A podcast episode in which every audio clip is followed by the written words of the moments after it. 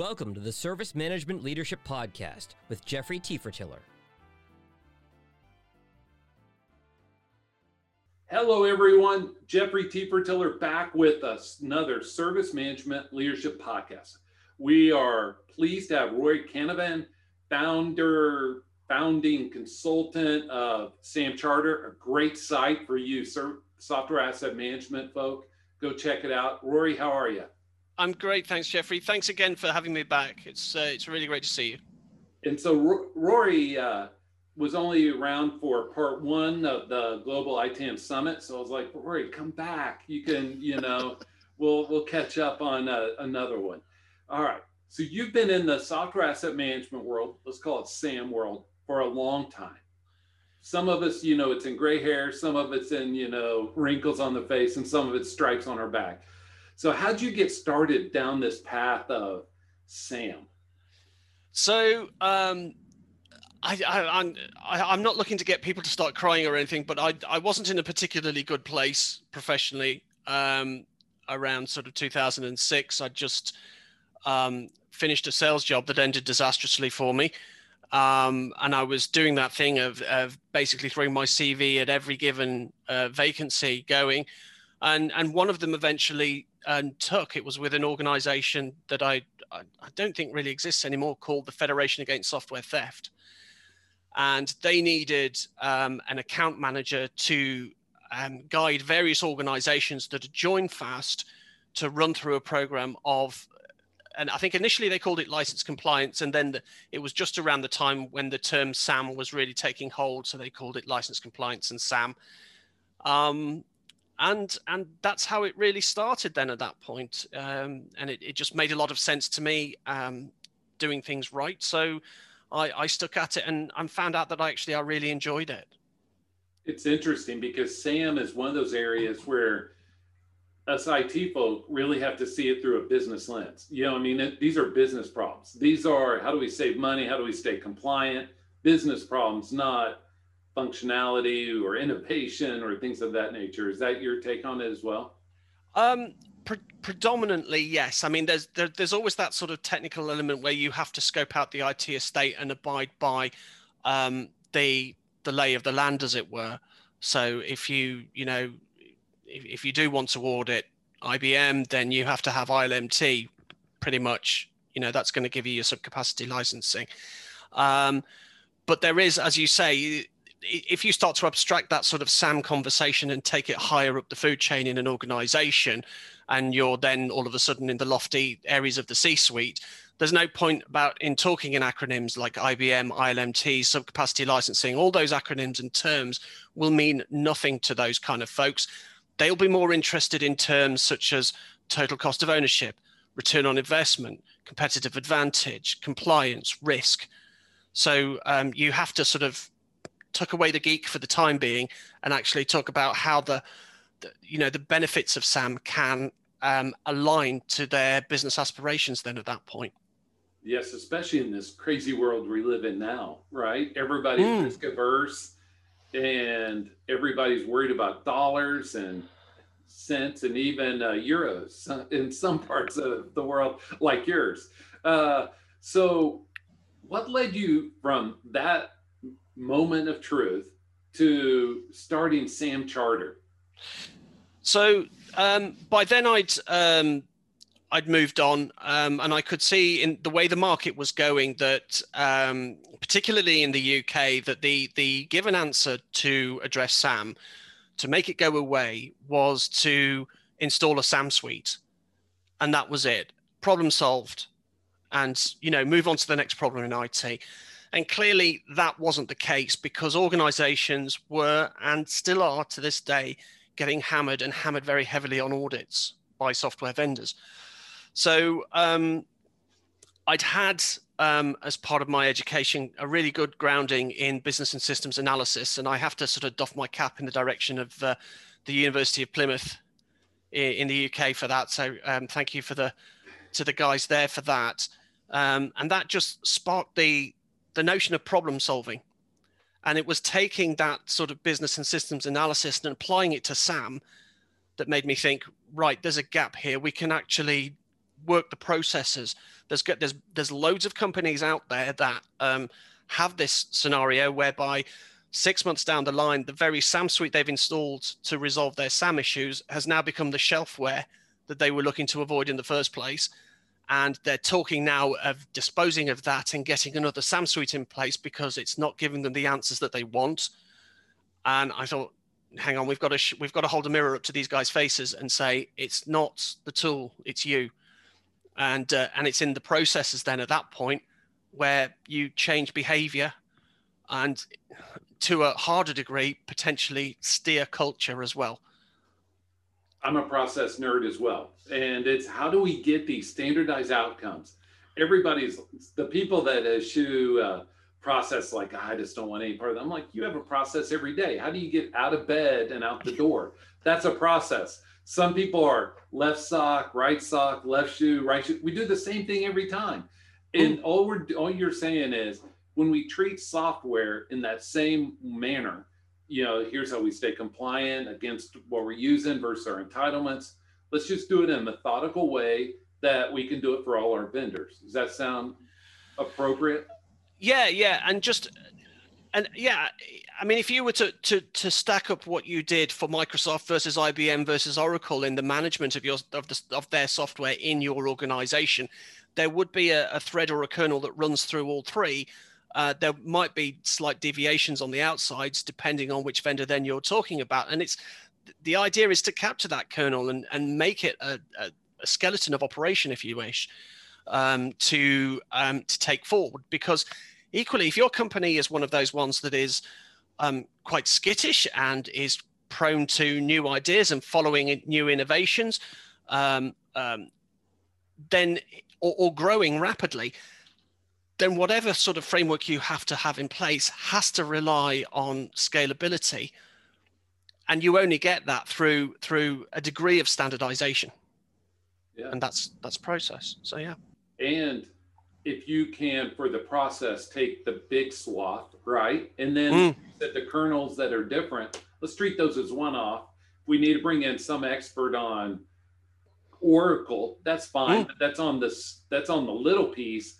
But let's have a process that governs the big piece, right? Oh, totally. And I, I tell you what, those experts as well, that when you bring them in, be them Oracle, IBM, whichever vendor, they will love you forever if you've you're in a position to say, here's our data, guys.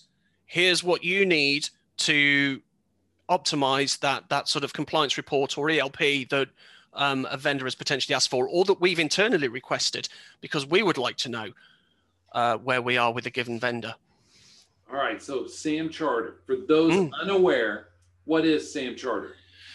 So we are an organization that will um, come to your front door and, and address that, that issue that I just mentioned. You've got a SAM suite, you feel you're not getting the answers. Um, you feel perhaps there's a disconnect between IT operations and senior management, and we will take a top down approach. We will find out those business and IT drivers, and we will seek to align your operations to those um, IT and business goals that have been mentioned in, in the rarefied airs in, in the ivory towers so that you, you, get a better message. You, you get a message and you get it communicated to those who need to hear it. And, and that's uh, one of the things I'm, I'm really quite proud of is that we've, we've taken the um, the processes that we've developed over time in a sort of a template fashion, and we've put them together in one large A1 PDF. So that if you wanted to get that sort of sixty thousand feet view of what good SAM looks like, thump, it's there, and it's it's actually one of our web pages as well. So you can you can see it for free, um, you know, and you don't have to pay anything. You can you can download it and hide a stain on the wall or something. Yeah. Nothing like nothing says please welcome to my abode like Sam all over the walls. Let's just use it as wallpaper. and so, uh, you know, the one thing about this world, what's really interesting to me is so at service management leadership, we only do the things we do well. And one of them is ITAM and ITIL process and business continuity, that sort of thing. But I really appreciate that you all are even more focused than that.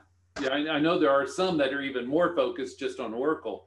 But you know, our society no matter what continent you live in, has gone from our parents' generation being generalists to our generation, people being specialists because we care about their expertise.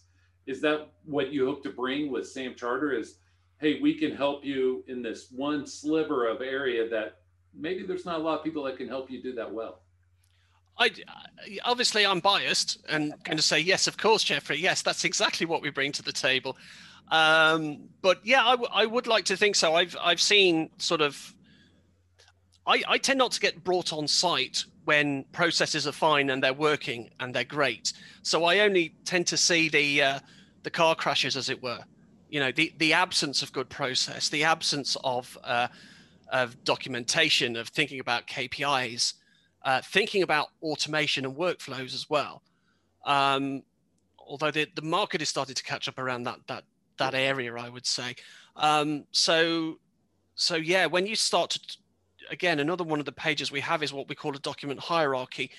And it, it clearly spells out, you know, your ITAM policy, your operations plan, your processes, your process definition document, um, your standard operating procedure, your KPIs, your RACI values, your communications plan, um, you know, your systems requirements then at that point, because that should all feed as well from a maturity assessment and from a, um, you know, requirements around what the processes should actually do. So if you are lucky enough to be in that greenfield site, you don't necessarily have to think, right, the first thing I've got to do is get a SAM suite.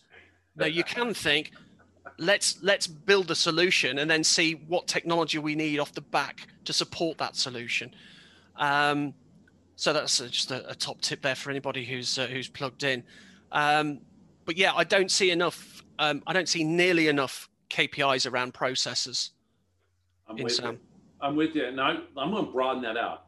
For every IT service management, including asset management process, Rory mentioned you have policy, you have process, you have procedures. You mentioned SOPs, and then you have your your metrics, your KPIs, your RACIs, your even let's take a step further, the training, so everybody knows their role in it. Mm. So we have to so no matter what you're doing, you have to have that flow because the policy has to tell everybody the expectations, process tells you how everything flows, and the procedures say they I call those GPS moments. You are yeah. here. You know, when you yeah. go somewhere and it has a big star, at least here in the US, and it says you are here. Yeah. That's how I see uh, you know those procedures. Here's what you do. And you know, walk down the road. So your bio states Mm. I seek to stop clients investing in new SAM suites, meaning technology, by creating their non existing frameworks. I think this is tied into what we were just talking about. Mm. You want to tie them together for us? Yeah, sure. So um, when I, um, I, how can I put this? When when I uh, was lucky enough to um, be taken on with uh, with Flexera, which was like nearly two and a half, three years after I'd started in in SAM. Um, we had a particular client at the time who uh, modeled in in a modeling language called ARIS. Mm-hmm. I know business process modeling notation framework called ARIS. And the great thing about ARIS is that it gets you to document the steps, you know, rather like sort of traditional swim lanes do. But what it will also do for each and every step is it gets you to define what data goes in, what data comes out, which stakeholders are involved, but also which systems are actually used in the processes then at that point. And what we've done, um, again at Sam Charter, and again is free to download if you wish, is in our um, part of our process kit, we've offered the RACI chart for the recommended job roles um, to uh, to take on, whether they're responsible, accountable, consulted, or informed. But what we've also done is we've added what we call a U value for used, and we've documented which systems or applications we would recommend in a given function step when that's engaged with. So what that means is over time is that if you need to and you need to swap out a given system, you can look along your RACI chart and see which processes are influenced by the the swapping out of that new system. So um, that's that's really where I, I want to sort of um, highlight how we we we really bring home how we tie the technology to the to the process. So I'm going to repackage it in a different way. Okay. Shoot. When we bring in technology like a SAM suite or any mm-hmm. type of optimization or automation, we're really optimizing we're automating something we already have in stock or we already have in play. And so you're advocating, and I agree. Let's have the process. Let's stand up what the expectations are. Let's stand that up and then map our technology to that so we get better, faster outcomes for that same process. And and what you'll find as well is if you if you take that sort of process led view and you filter out through to um, then deciding what the technology is, you may not have to rely then on those golf course deals that take place at 27 levels of senior management above, whereby um, somebody in the C-suite is is golfing with a, a, sort of a sales director of a of a given SAM suite and says, "Sure, we'll we'll buy everything. We'll take the whole the whole kitchen sink, you know, all the bells and whistles. We'll pay for it." And find out that you know potentially 30 40% of the product isn't actually required. Right. Or you already have the capability somewhere else in house. Exactly. Exactly that. Yeah. Yeah. That's how that's how those companies and BI tools are like the most notorious because every every large organization has five to ten, maybe more business intelligence tools where because some people like this, it's like ice cream. Some people like this flavor, and some people like this flavor, and you end up with all these. And mm. uh, you know, it's just one of those things. So to me, software licensing is striking the balancing balance between use what you're paying for and paying for what you use. Does that seem reasonable to you? Yeah, yeah, it, absolutely it does, and I think um, I think with the advent of the cloud as well, the way the way things are going, we've got to, shall we say, move away from uh, traditional on-prem thinking and on-prem logic, and and step up and get quicker at what we're doing as well, because the the billing cycle for um, cloud software now is potentially per minute per hour.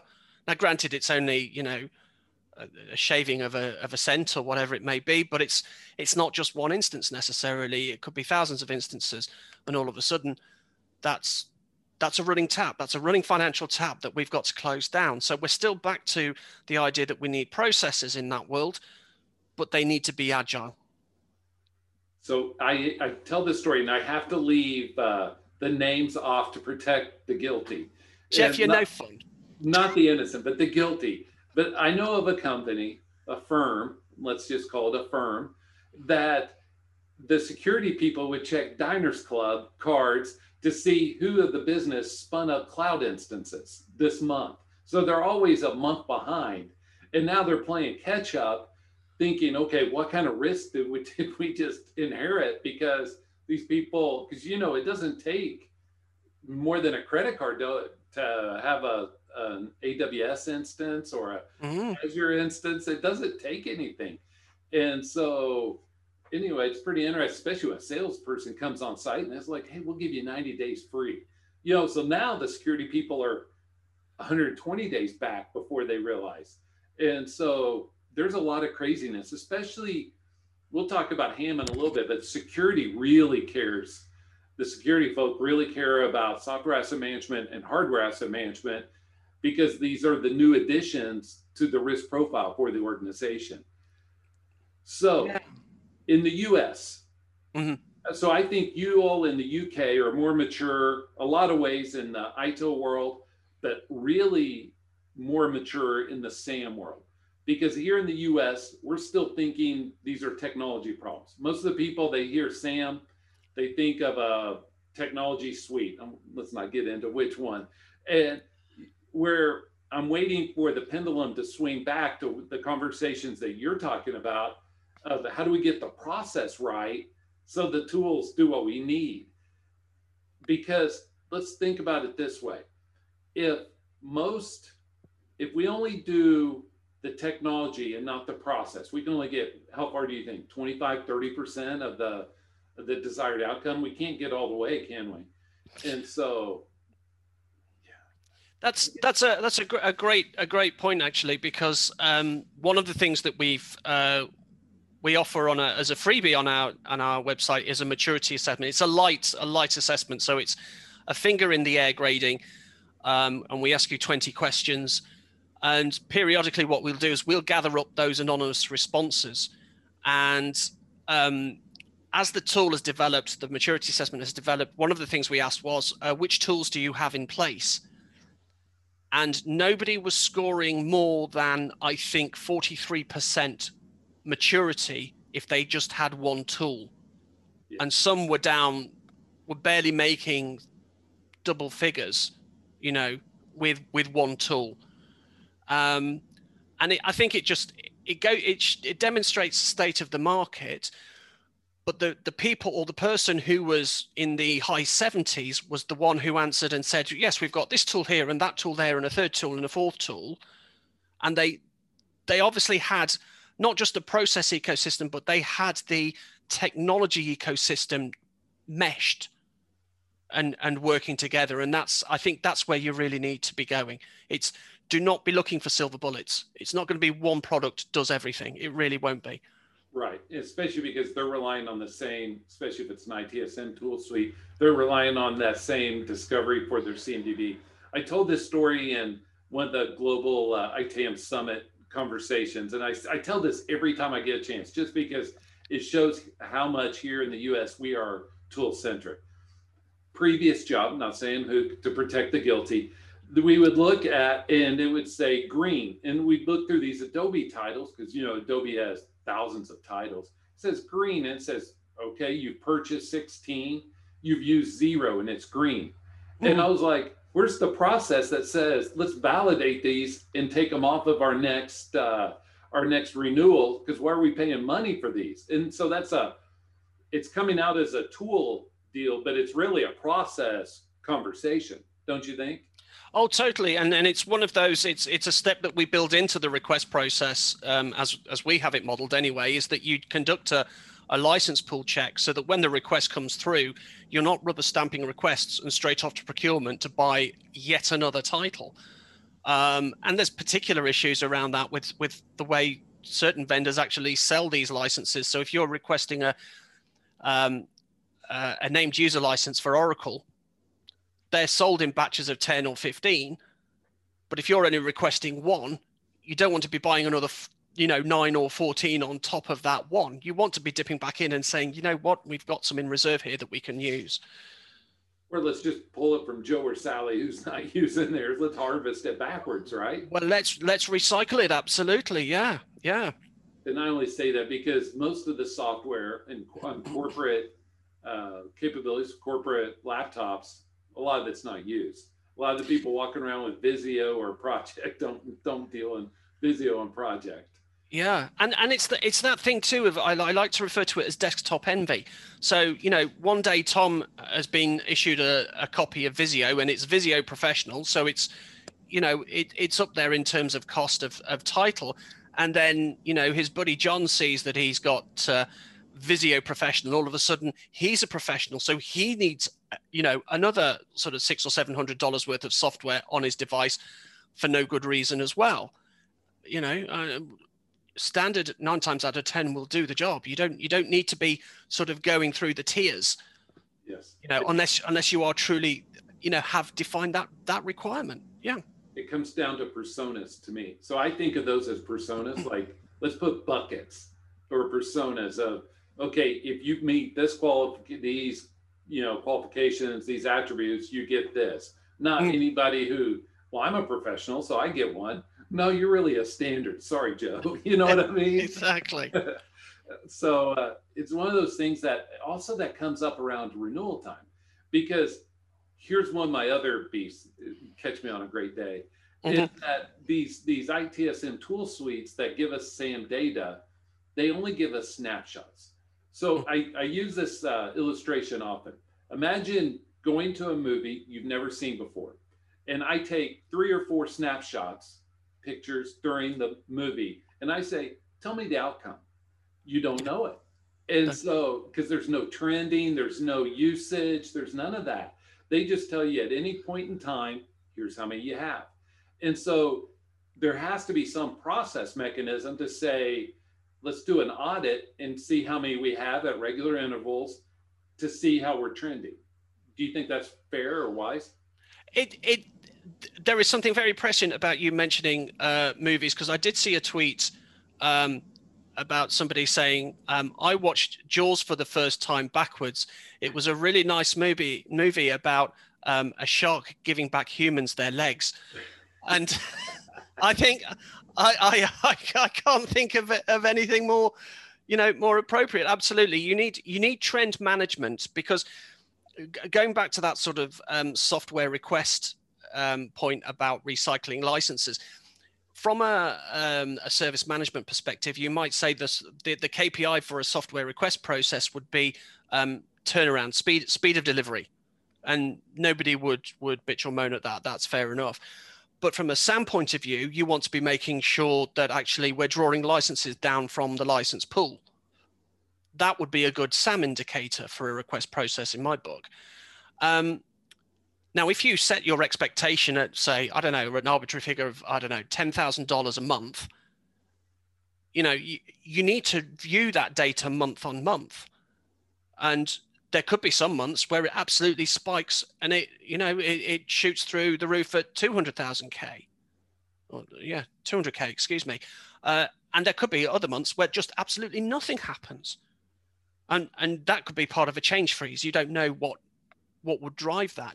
But understanding that curve is the message that needs to go up to senior management potentially to say, don't worry, guys, this month is awful, but we are actually doing our jobs. Yes. And even let's take that a step further. You have new projects coming in that need something that's ancillary to that. And so they're impacting your licensing by this project going forward. You know, you mentioned TCO earlier but there's this trickle down for new projects that does that it does impact your SAM.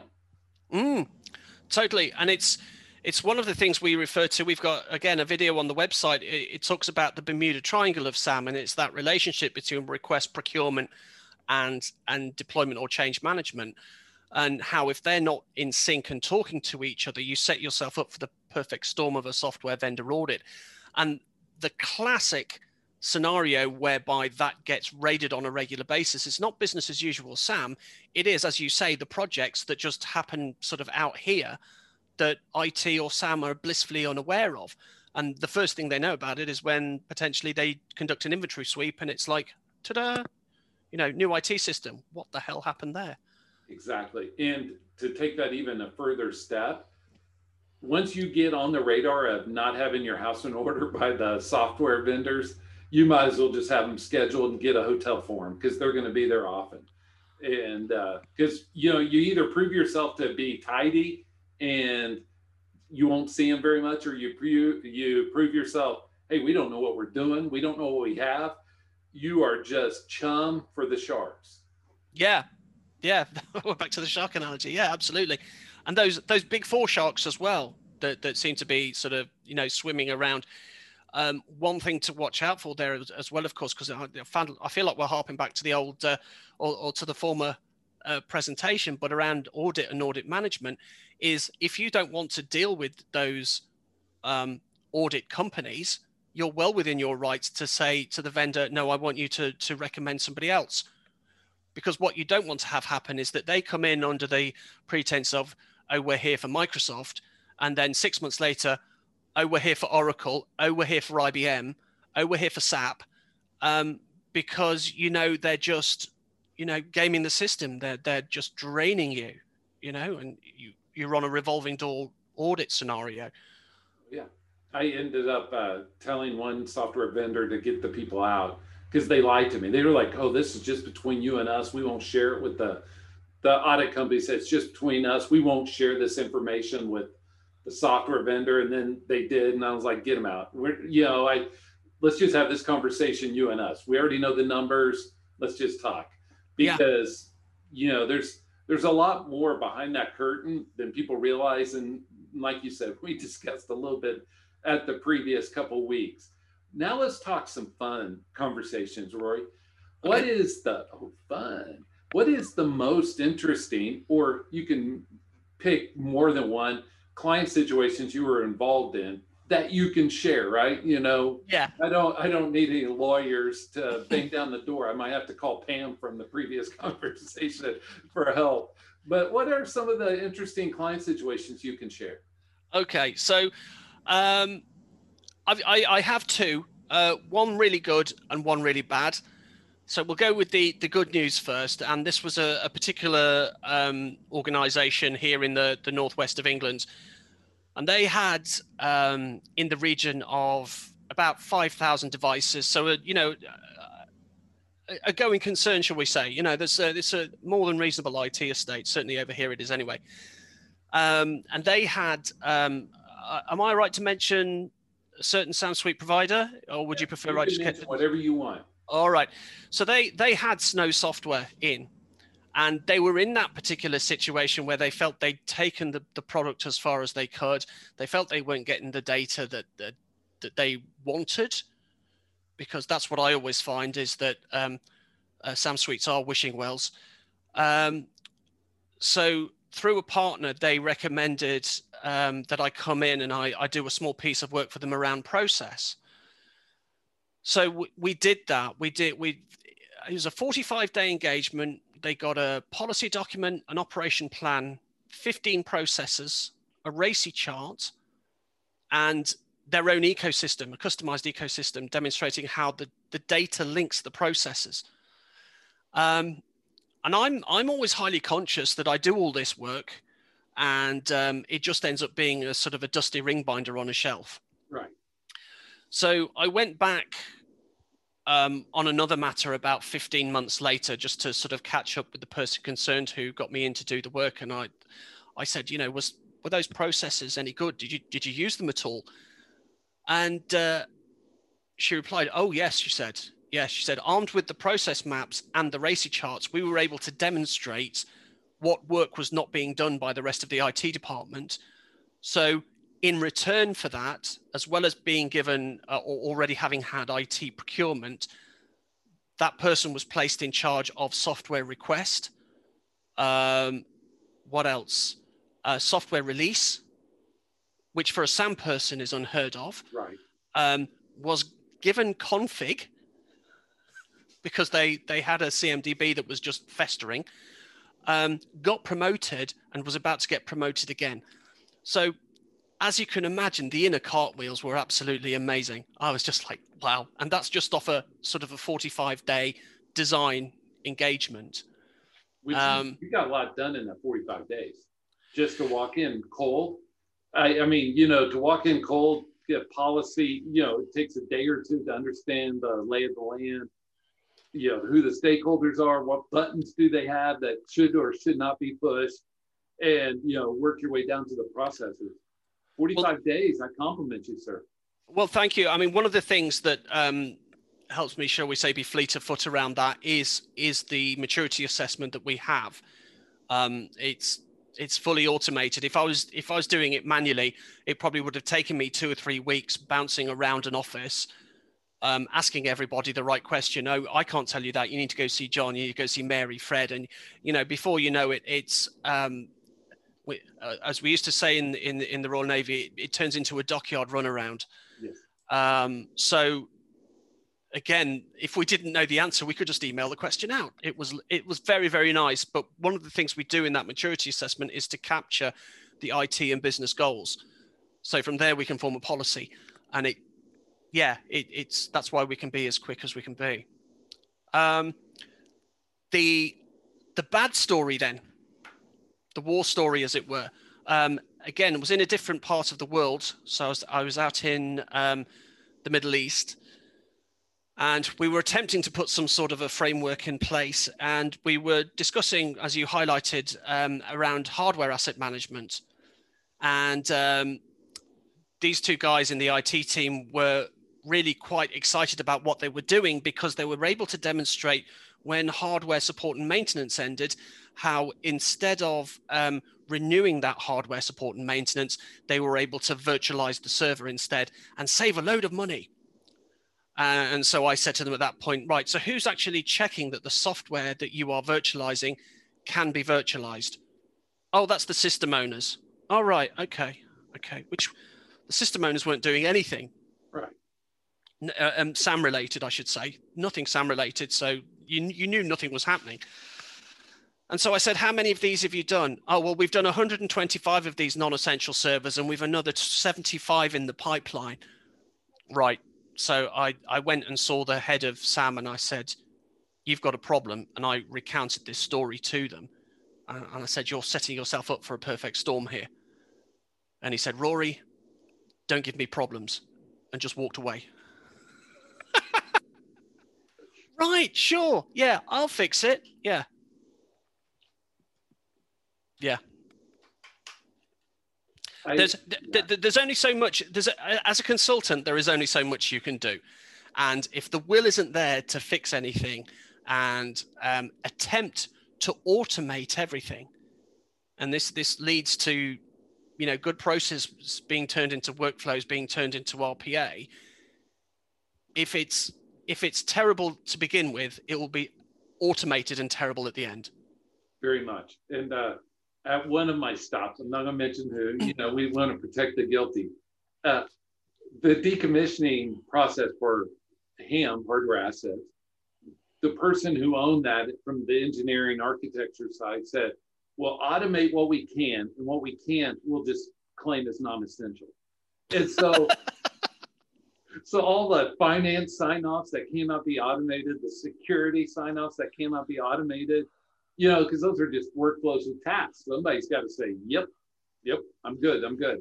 Let's Yeah. just, let's just call those non-essential, because now I can claim that I have automated this whole thing, and so that's why I, I always think of process. It's garbage in, garbage out, and we have Mm. to figure out if we're worried and we're focused and we're not happy with our outcomes instead of worrying about the outcomes, let's worry about the process that gave us those outcomes so we can improve our process and get better outcomes. Does that seem fairly reasonable to you, Rory? I, I think so. Yeah, I, I think back to um, uh, I had I had a uh, when I was back at, at uni, back at University of Plymouth. Actually, one of the modules was around operations management, and there was a, a lecturer who was um, recounting this story about a particular organisation that used to build um, automated doors in hospitals and and the like, and they were having this particular problem whereby um, the doors didn't seem to be closing quicker quick enough. And um, people were getting trapped in the doors but that was incidental. So what they did is they basically increased the power of the motors and, and gave no regard to the elderly people who needed more time to go through the doors when the lasers tripped to say the door needed to open. No you've got three seconds if you're not through. These things are you know they're like fire doors. They're shutting. And uh, yeah yeah and but but they were happy because they had the stats to prove all our doors shut within three seconds you know? They increased the demand at the hospital. absolutely so so that thing about sort of aligning to kpis and and trusting solely in the data if there's not a backstory to it to understand what good actually looks like then at that point um there my, one of my favorite expressions i believe was from churchill is there are lies damn lies and then there are statistics Yeah. Uh, And- yeah or like the one that the the stats don't lie, just the people that use them. one of my favorites, but you know that's a different story. All right, we had you mentioned Flexera a, minute, a few minutes ago. We had Jim Yes, yes. Ryan, CEO of Flexera, on several weeks ago. Great interview. Encourage everybody to go back and listen. He talked about the convergence of SAM and cloud management, and we see it like people are moving from on-prem to the SaaS. Mm. Oracle's trying to push their people, Microsoft Office, O365, all that kind of thing. Are you, how are you accounting for it at SAM Charter and in your process? Because there is a little bit of difference because whether you think of it as a CapEx and an OpEx, or you think of it as different types of contracts, how are you accounting for that difference?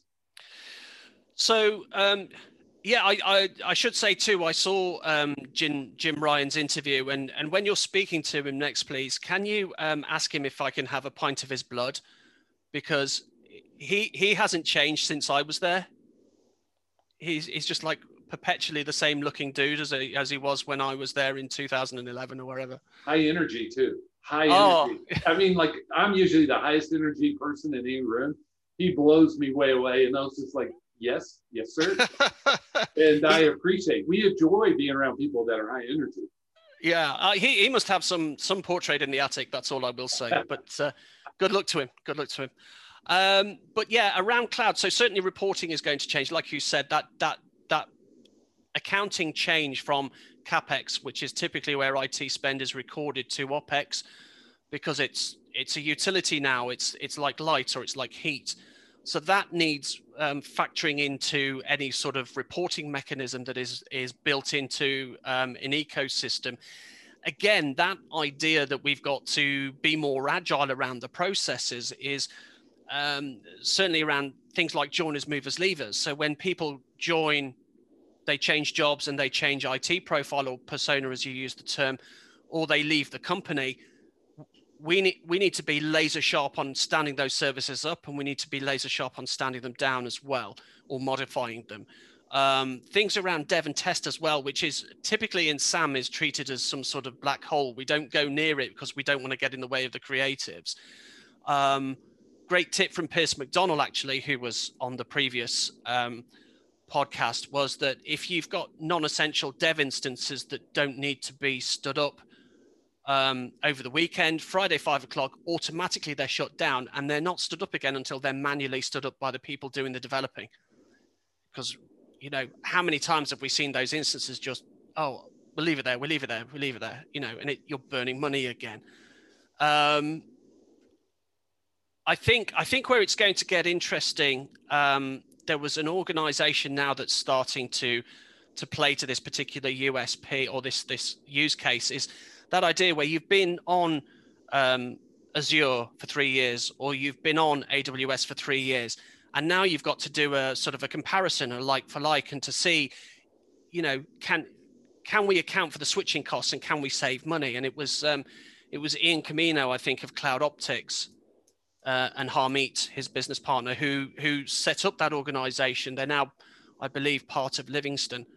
Um, and, and that was their premise that they had the licensing expertise to guide organizations on, on doing that kind of activity if they wanted to make a, a switch uh, of users um, or providers, I should say. So um, I think I think the buzzword or the, the key phrase is really do SAM, but do it better. You need to be doing it better and and more agile for uh, for cloud. And so there's three things I heard you say, and let me repeat them back and let me and tell me if I get it right or not. So number one is with SAM and on-prem, we worry about it annually or true ups or renewals. But with cloud, now we have to worry about it daily or by the minute or you know our iterations have, have shrunk. Second of all, the ability to compare different cloud uh, providers is a huge capability for some organizations internally. I hmm. even think about somebody throwing together a spreadsheet that says, if you know, and you fill in the variables and it says, you know, this type of instance, I need this much capacity, this many resources. Okay, you go to Azure, or you know, yeah. because you go to AWS. But what's happened is all of those uh, cloud provider salespeople are like, oh no, we'll give you a great deal, Mr. C level, Mrs. C level. Just use us predominantly. And so that's always in the way. And lastly, for the software and cloud convergence, is it's moving. And you either have to be in front of it and move with it, or you're going to soon be left behind. Yeah, I, I think so because it's it's it's only going to get bigger. Uh, you know, our, our on-prem capability is is going to shrink further. I, will always think there'll be a, a, core or a nugget of it somewhere bouncing around. But um, yeah, cloud cloud is definitely here to stay, isn't it? I don't think that's. Uh, I'm not Mystic Megan predicting that yeah, we don't have to be like, oh, I really called that one. Uh, in the U.S., I have a buddy who says the football doesn't spike itself, and uh, so that's one of those sayings on that. So let's switch to HAM as we start ramping down.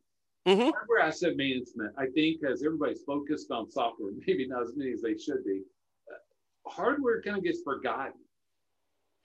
What's the if you're trying to encourage somebody to think I know your your company is SAM Charter and not HAM Charter. Mm-hmm. But if you were trying to convince people, hey, you need to take a closer look at HAM, what would you say to them? So there's a couple of use cases that that, that come to the fore.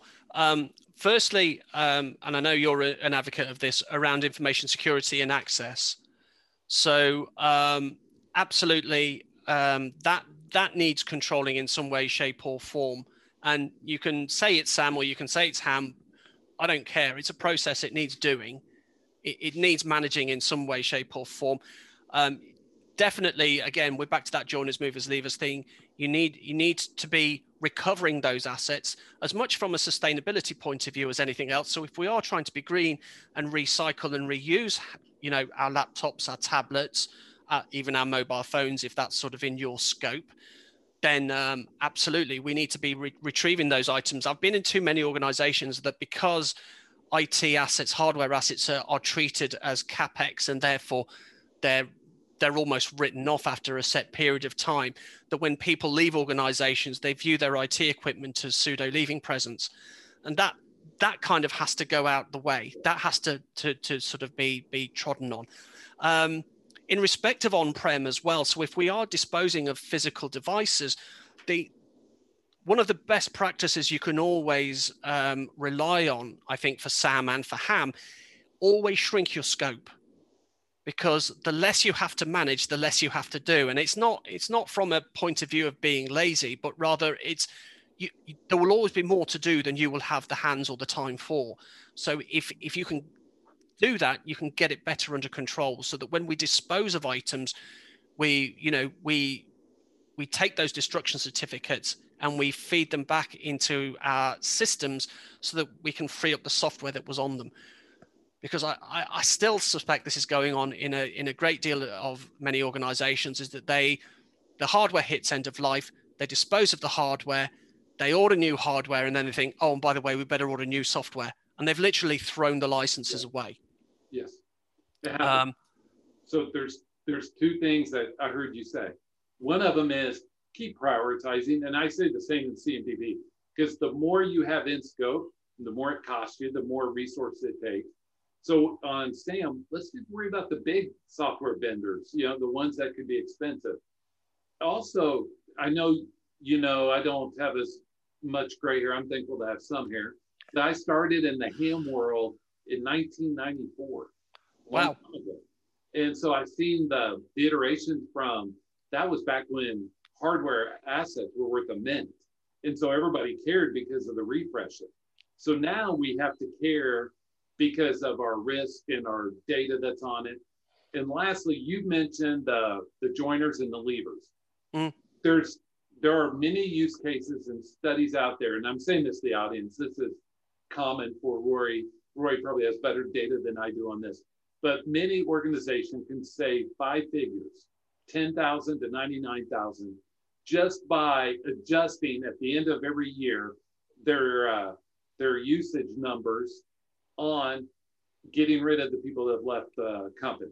It's mm-hmm. amazing because when you do the the total amount of software divided by headcount, there's a lot per person. And so when you take those people that have left and pull them off the books, it's way more than most people realize. And and to to that point as well, uh, it is that thing of access control as well. If you still have a device and nobody has taken you down off of um, you know whatever permissions you need to access the IT estate. It's the data it gives you the back door to. And if you're in sales and you've moved to a competitor, I mean that's the that's the obvious example, but it does happen. It does happen, and that's why you've got these non-compete clauses weaved into um, people's employment contracts. Um, is is the potential protection of the livelihood of the business? But if if you're not backing that up with what you're doing in IT, you've already lost. Right. And there has to be some synergy there. Mm. So COVID is like the five letter word. We've got we've moved from four letter words to five letter words. COVID. How's that changed the SAM climate that you've seen from SAM Charter and your pulse on the the uh, arena? So it, it, was quite surreal because we we um, kicked down our um, our lockdown in the UK in March, and so we went home then at that point and worked from home. And I was on a particular engagement for a, a certain public sector organization, um, quite and and a very healthily sized organization at that.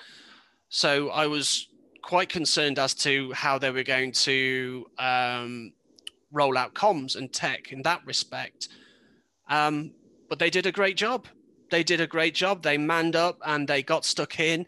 And we had, um, I, I hate those calls where the line crackles or the gaps. No, nobody likes those calls. Um, but we very rarely had them. The the network guys absolutely rolled, you know, pulled their sleeves up and uh, uh, and did the beers. Um, so that finished in June for me, uh, and I thought, well, that's it. COVID now. I'm going to be prospecting. I'm going to be spending too much of my time on LinkedIn, like I do anyway, looking for the next gig. And within a week, another gig appeared, and I think personally speaking, I'm finding that a lot of people are viewing ITAM and SAM as something we can do now because we're not on those breakneck speed projects and and initiatives that we would have been pre-COVID. So what can we do that um, helps the organizations that, that we work for um, that doesn't require us to be so bleeding edge and and reliant on the old ways that we used to do uh, live our lives pre-COVID. So um, it's been it's been really really okay actually in the greater scheme of things. I, am I'm, I'm very very fortunate. So uh, um, yeah, I, I I pinch myself because two years prior to that, we we had all this nonsense with Brexit. Yes. And it and it nearly wiped us out because people were vacillating. They didn't know what way to take the business, what they were doing. Uh, and salmon, ITAM, that's it. We're definitely not going anywhere near that. So uh, uh, yeah, yeah, that was that was scarier than COVID for me. Ooh.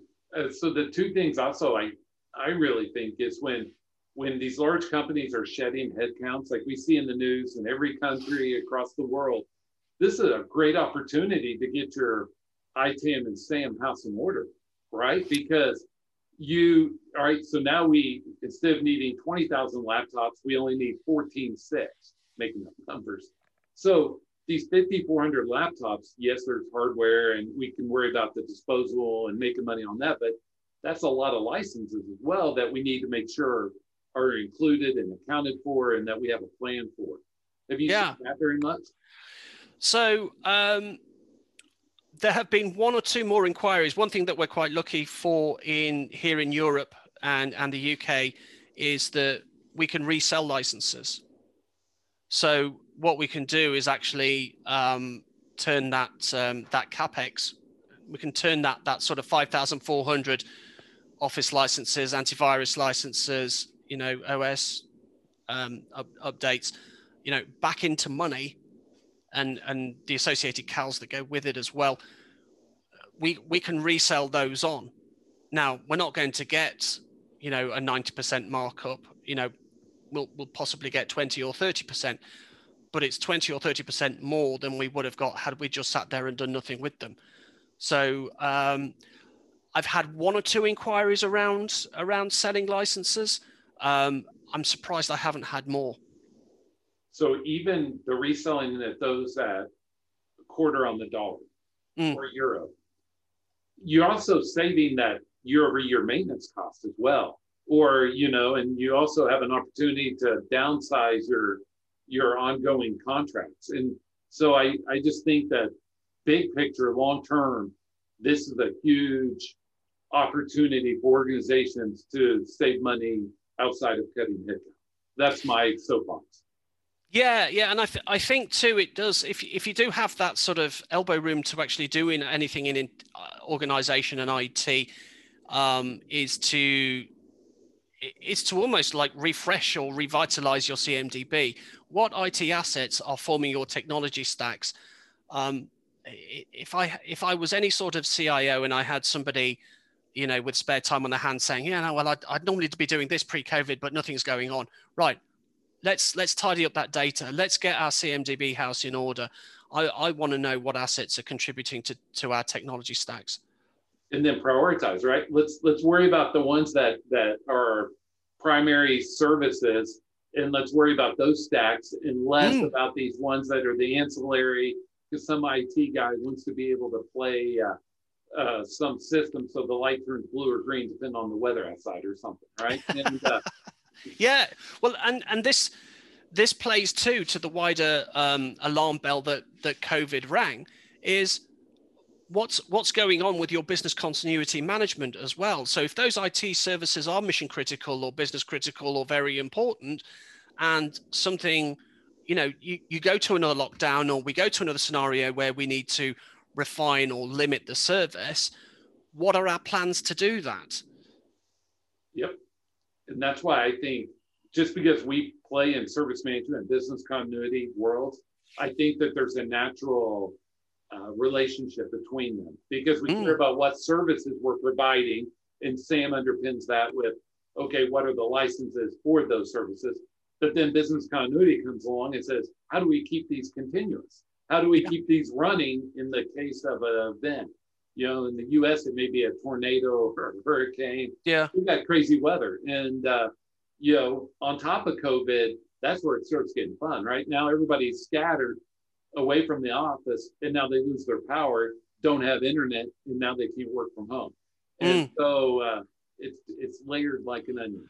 I really appreciate this conversation, Warren, and I appreciate your time. I thank you for it once again. How can our audience get in contact with you? What do they need to know about Rory? Okay, well, yeah, that's a loaded question right there. Um, so my my email address um, is is a great way to get in touch. So rory.canavan at samcharter.com. Um, all the website, samcharter.com. Um, and again, I don't think there's too many of me on LinkedIn either. So um, um, always open to offers um, unless you're selling insurance or double glazing. Um, yeah, yeah, it'd be great to hear from you. I, I'm, I'm all about LinkedIn, so please uh, please look me up. There's a black and white photo with me, uh, hair matching Jeffrey's color there. So um, just, yeah, long long overdue a refresh. I just get it tight on the sides to knock the gray off. so, I, so I, I started getting my hair this short because the grey started coming through. So that's yeah. why, and you know, that's why I keep it this short now to keep the grey out. And clearly, it's working. It know? is. I think you got a plan. And so, you know, I always, I always try to have fun on these. And so I have uh, two teenagers, and one of them, I'm not going to say which, said, "Hey, Dad, you don't have a forehead. You have a five head." And I said, "Well, thank you, darling." And so, uh, anyway, it's one of those things that we can't control it we smile, we make the best of it. And, uh, you know, like you, I'm pretty recognizable on LinkedIn. And so hopefully I don't change too much. So I don't have to update the profile pic. Too. You look like your photo, Jeffrey. That's that's in fairness to you, you do look like your photo. So you shouldn't have any trouble at all. Thank you. I, I wonder, you know, that day's coming though, right? You know, and you see it and you're like, you know, like what's popular now is the before and after. I don't want to always look like the after. You're, you're in Jim Ryan's camp. That's where you are. I yeah. need to be. I need some. Yeah. I need whatever he's whatever he's eating. I need more of that. Yeah, don't we so all? It's great having you. Samcharter.com. Those of you watching, go visit it. Try the try the assessment out, and even if it's just to give Rory some feedback, let know what uh, how it matches up to your your organization. Uh, I think those are awesome data points for you as well, Rory, just to see get a lay of the land, see how organizations are doing. So we thank everybody for viewing or listening to the podcast. We thank Rory for being a part of this now, uh, two of the last three weeks, and uh, hope everybody has a great week. Bye. Thank you, everyone. Take care. We'll be back with Jeffrey's closing thoughts.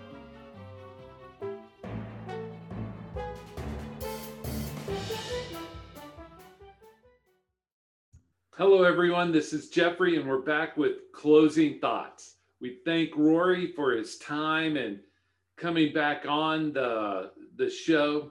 He was, as you heard before, part of our ITAM Global ITAM Summit. So let's let's package some of this uh, uh, these topics up. First of all, when you're thinking of software asset management, IT asset management one of the biggest keys to your success is finding resources, whether internal or external, that you can trust. Rory and his group have long history of success. We at Service Management Leadership do as well. But find somebody that you can trust on the process side. the one thing you heard me hiccup there for just a second, because I want to make this point. The one thing that will determine your success in the software asset management world and IT asset management is the ability to have a process. It is not tool centric. This whole topic is how do we do it repeatedly well? And so we can help you. Rory and his uh, crew can help you. And I just want to emphasize find a partner, find internal staff that you trust to do an awesome job. And so, but that's the case on most of the IT service management, IT asset management topics is finding the right skill set, the right personnel to augment what you have in house so that you get incredible, incredible outcomes. This is Jeffrey Tefertiller. We thank you for being on our podcast, viewing it. We thank you for listening to it, however you're consuming it. We thank you. And help us spread the word and get the word out. And if there's anything that service management leadership can do for your organization, reach out to me. I would love to have that initial conversation just to understand your needs and how we can help. Hope you have a great, great day.